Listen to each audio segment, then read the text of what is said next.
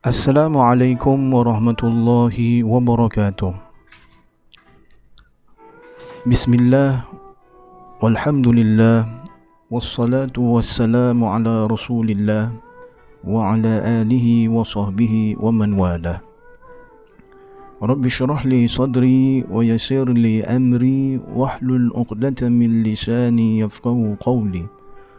رب أعوذ بك من همزات الشياطين وأعوذ بك رب أن يحضرون ولا حول ولا قوة إلا بالله العلي العظيم لا إله إلا أنت سبحانك إني كنت من الظالمين أما بعد Jemaah yang kami kasihi yang dirahmati Allah Selamat bertemu lagi di dalam podcast minggu ini Kami senantiasa mendoakan agar jemaah sekalian yang dikasihi di dalam keadaan sihat walafiat dan diridai serta dirahmati Allah hendaknya. Jika tuan-tuan dan puan-puan ingat lagi tajuk podcast kami yang lalu, saya telah menyampaikan tajuk mengenai syukur, merasai nikmat-nikmat Allah kepada kita dan kesabaran. Pasti sekali segala sifat-sifat yang saya sebutkan sebentar tadi wujud di dalam diri seorang muslim yang beriman. Pada podcast kami kali ini, saya ingin menyampaikan tajuk tentang iman. Iman adalah satu nikmat yang paling bernilai dan sangat penting. Jika kita nak bandingkan nikmat-nikmat yang lain seperti kesihatan, kepandaian, kecantikan, kemasyhuran, harta benda, wang dolar, pangkat darjat, anak pinak dan lain-lain yang kita nikmati sekarang ini sebenarnya tidaklah semahal dan sepenting dengan iman. Iman ialah punca tenaga kita. Iman ialah tempat lahirnya segala-gala yang kita perlukan dalam hidup ini. Iman ialah harta kita yang akan mengkayakan hati kita. Iman ialah kekuatan kita yang akan menguatkan jiwa kita. Iman ialah pendidikan yang akan menjadikan kita manusia yang berakhlak mulia dan berbudi tinggi.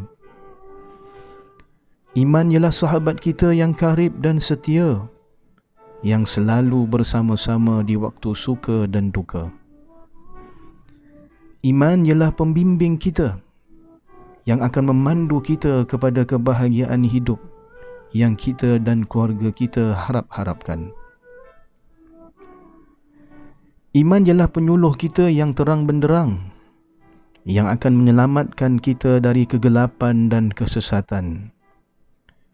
Iman ialah pengawal kita yang selalu bersedia untuk menjaga kita dari serangan musuh zahir dan batin. Iman ialah pemelihara kita yang akan menghalang kita dari terpersona dan tertipu dengan hasutan nafsu serta syaitan. Para jemaah yang kami kasihi, kalaulah kita memiliki iman, sesungguhnya kita telah menguasai segala-galanya. Tetapi sebaliknya kalau kita ketiadaan iman, maka kita telah kehilangan segala-galanya juga. Allah Subhanahu wa taala berjanji dengan kita. A'udzu billahi minasyaitonir rajim. Inna Allah ashtara minal mu'minina anfusahum wa amwalahum bi anna lahumul jannah. Sesungguhnya Allah telah memberi dari orang-orang yang beriman iaitu mukmin diri dan harta mereka dan memberikan syurga untuk mereka. Ya tuan-tuan dan puan-puan iman susah dicari dan dimiliki begitu susahnya bagi kita mendapatkan sesuatu yang berharga ini. Iman sebenarnya bukan di mulut, tidak juga pada akal, tidak bersandarkan pada amalan-amalan zahir seperti salat, puasa, zakat, haji dan lain-lain. Walaupun segala ibadah yang saya sebutkan ini diperintah dan wajib tetapi iman adalah pada hati. Kerana itulah Allah Subhanahu wa taala mengingatkan kita secara halus dengan firman Allah Subhanahu wa taala قالت الأعراب آمنا قل لم تؤمنوا ولكن قولوا أسلمنا ولما يدخل الإيمان في قلوبكم وإن تطيعوا الله ورسوله لا يلتكم من أعمالكم شيئا إن الله غفور رحيم dengan bermaksud orang Arab Badui itu berkata kami telah beriman tetapi kamu katakanlah wahai Nabi sallallahu alaihi wasallam kamu belum beriman. Katakanlah kami telah memeluk agama Islam kerana iman itu belum masuk ke dalam hati-hatimu. Dan jika kamu taat kepada Allah dan Rasulnya, dia yakni Allah tidak akan mengurangi sedikit pun pada pahala amalanmu. Sesungguhnya Allah sangat-sangat pengampun lagi sangat-sangat mengasihani. Dengarkanlah apa yang kekasih kita Habibullah Sayyidina Muhammad ibn Abdullah sallallahu alaihi wa alihi wa ashabihi wasallam bersabda tentang manusia teragung selepas para nabi dan rasul yaitu Sayyidina Abu Bakar As-Siddiq radhiyallahu taala anhu wa arda.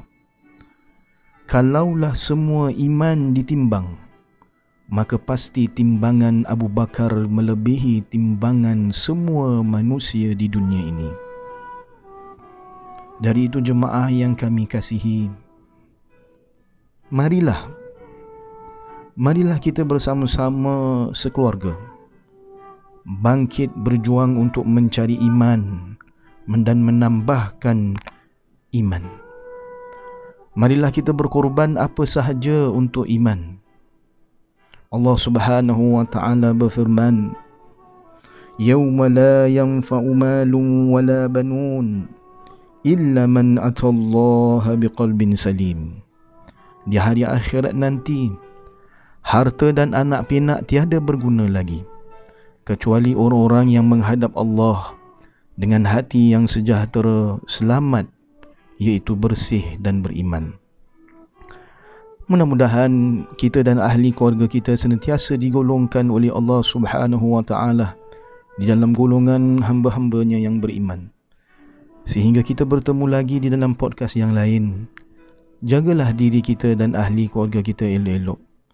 Salam kasih sayang dari saya. Wa sallallahu ala sayyidina Muhammadin wa ala alihi wa sahbihi wa sallam. والحمد لله رب العالمين.